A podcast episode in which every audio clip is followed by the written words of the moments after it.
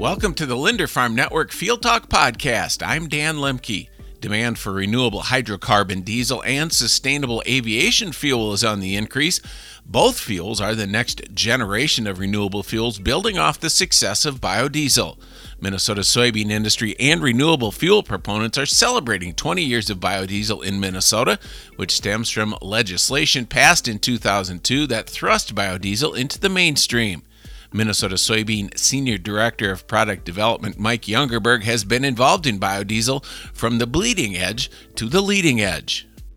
It's been a very whirlwind uh, adventure ever since uh, B2 uh, went into effect, you know, in, in May of uh, 2002. Uh, there was a lot of work that went into the beforehand of that. So while we celebrate, you know, that initiation, uh, there was a lot of work that went into three years prior to, uh, you know, actual, you know, the law going into effect. Uh, a lot of a lot of effort at the legislature, a lot of farmers that you know were all in on we need to do something you know with this excess soybean oil and and biodiesel was certainly the a place to start um, and even at 2% a lot of legwork needed to be done before you got to that point. That was kind of one of the first big successes but i guess and you alluded to it a little bit. What was some of the impetus? What was what was it that got it started got the whole industry rolling to begin with? The major driver was the price of soybean oil at the time. When we started the effort in the late 90s, we were, you know, we were looking at uh, soybean oil that was like 10 cents a pound, 9 cents a pound. Uh, you know, you get seven and a half pounds in a gallon. So uh, at 10 cents, you know, it was pretty darn cheap stuff. And, um, you know, demand was growing for soy protein as our livestock industry was growing.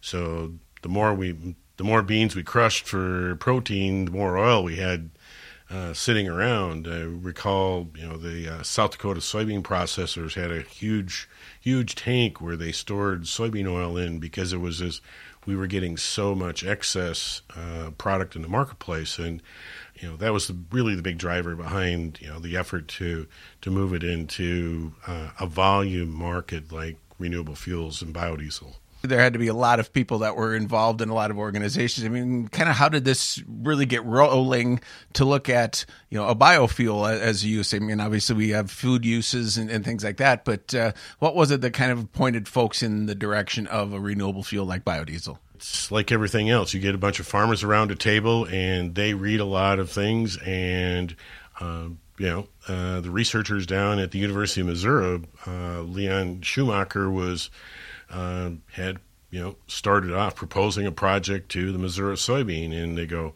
"Well, gee, this sounds like a really good way to you know move a volume of products." So um, they started an effort there, and from that, uh, you know, they collected a bunch of other states, and they uh, developed what was first called the National Soy Diesel Development Board.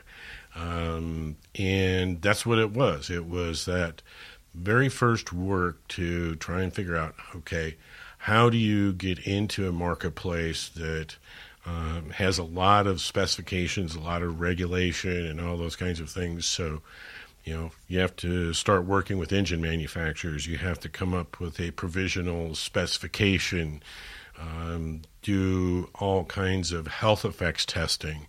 I mean, that was all the early days stuff that you had to have in order to to build up to actually get to be a legal fuel to sell in the United States.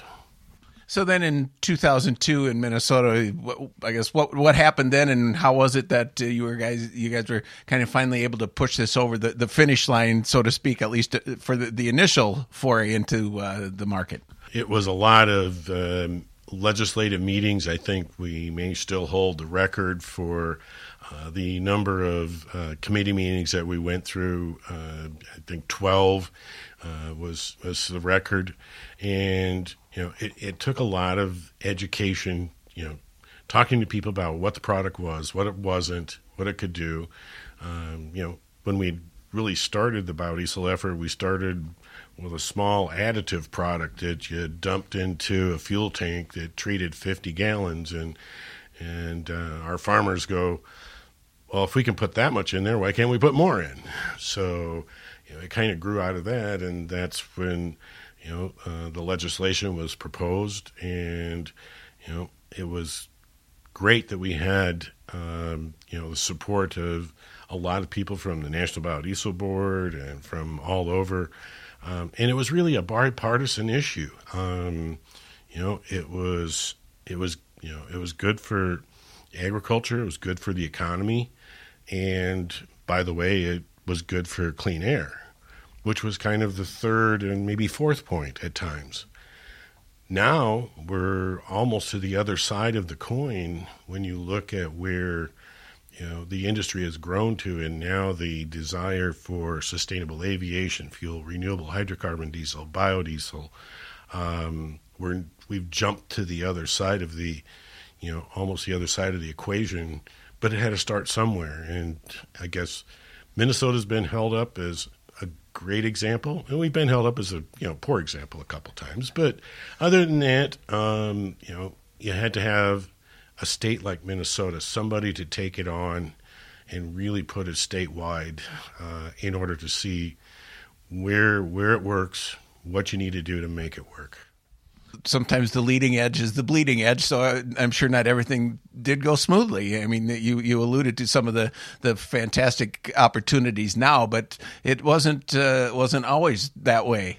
No, it's like everything else. Uh, you know, you got your hiccup along the way, and it, uh, but I think persistence and being honest and doing the right thing, um, you know, won a lot of uh, favor with people. It said, okay, okay, you made a mistake. You know, okay, we'll fix it and move forward. Um, the idea of you know repealing it or you know doing away with it. Um, yeah, there's been a couple attempts to do that, but it was more born out of you know frustration or uh, some of those things. You know, uh, people don't like losing market share, um, but now we seem to be again on the other side where there's a real positive to having you know biodiesel uh, in the blend. Uh, you know, particularly if you're you know the whole conversation about electric and how fast we're going to get where we're going to go. We're still going to have to get there, and it's still going to have to be the the, the cleaner fuels that we're burning now. So where are we at now as far as percentage used? Because from the 20 years ago when you first got in there, things have changed a couple times along the way. So what uh, what are folks finding at the pump and, and, using here in Minnesota when it comes to the biodiesel percentages? We've pretty much been, uh, you know, with what the last uh, legislative move was was the 20% during the summer and 5% during the winter. Um, you know, we're seeing more people interested in higher blends above above B20. Uh, we just uh, worked with the uh, Minnesota Department of Transportation Willmar location. Uh, they did this last summer a B30, B50 study looking at you know as how you know the directives on reducing greenhouse gas, reducing um, you know critical pollutants. Um, which that project went very well. Now they are in conversations with the people who uh, uh, Optimus Technologies, who uh, put a unit on a vehicle that will allow it to burn B100 year round. So they've been uh, the, they've been watching uh, what's been happening with that uh, down in Iowa, and they're very interested in you know moving to that higher blend. So uh, we're probably going to see more and more of that as, and, and it's not only on road transportation fuels. Um, the marine industry, who was, you know, very hesitant to go anything above 7%, now is coming to the industry going, how do we burn, you know, B20, B30, B40? Uh, the railroad industry, same thing. Um, you know, really didn't want to have a whole lot to do with biodiesel, but now all of a sudden, how do we get to those higher blends, 20, 30? Um, a lot being driven just by the pure fact of uh, these sustainability efforts, uh, you know, people trying to drive uh, greenhouse gas and carbon out of their supply chains. And these supply chains are trucks, trains, boats. You know, that's that are really, really, really going to be hard to electrify, and and and uh, aviation. So, what has this meant for farmers? And obviously, they were the ones that kind of got the ball rolling and were very involved in pushing. Um, we use a lot of it. What has that meant for their bottom line? How much, you know, have they noticed an impact? We should be noticing an impact because you know we've been, uh, you know, soybean oil's been trading around that you know 74, 70 cents a pound range. Uh, we are at a place now where instead of the oil being you know a drag in the marketplace you know people were taking processors were taking profits out of the the protein side or the meal side uh, to you know subsidize the the oil portion. We are now almost we are at almost parity or at parity you know that both products are carrying you know the the market share which um, is great because uh, that means you know there's value in both products. Um, you know the world's going to continue to need protein, so you know we're going to see you know more of that uh, going on. We're seeing more you know news stories out there about more soybean processing plants going in the U.S. So um, you know as a way to drive that oil uh, availability uh, across the marketplace. So uh, it's going to be interesting. Uh, you know, we're you know seeing you know bean prices even currently you know at fourteen and a half. Uh, what's it going to be you know by fall? As demand keeps driving, you know we'll probably see continue to see really good prices, which is that you know effort that the farmer's getting back in the price what he invested in it to begin with. And for you, having seen it all from, from, almost the beginning or from the beginning to where it's at now, it has to be rewarding for you having fought many of those battles and being in those rooms to, to see things, as you said, kind of flipped on its ear a little bit, where now all of a sudden people are coming to, you know, knocking on your door, so to speak, because they want this field. It's got to be rewarding to see the efforts that were started so long ago really hitting their stride at this point. Oh yeah, and even a little scary some days because it's uh, when you start looking at you know the demand on the West Coast, California, and the West Coast uh, uh, low carbon fuel standards, the East Coast and their bioheat and biofuels uh, efforts. Uh, it's you, you combine all that, and it's kind of like wow.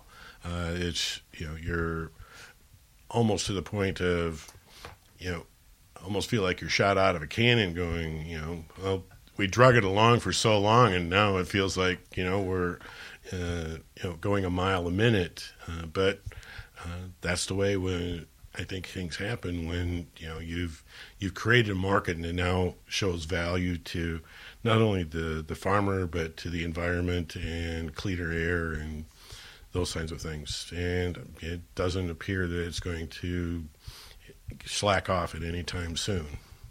I was just going to ask that. I, obviously, it's important to uh, look to the future, but pretty impossible to kind of look at your crystal ball and see where it's going to go because not sure how many people saw the the whole decarbonization, uh, you know, the the lower carbon fuel standards, how much of an impact that has had, and then the opportunities with the sustainable aviation fuel, things like that. It, it's the, the future's got to just look extremely bright, but as you said, a little bit scary at the same time a lot of people want to move in that direction, and I think there's you know the the highest value markets are going to uh, uh, get the product. Now, uh, you know, there's other you know people that are in the marketplace that are going, uh, yeah, that's getting a little pricey. Well, um, you know, I think that's part of the reason for a lot of the domestic crush coming on. You know, that's planned out there.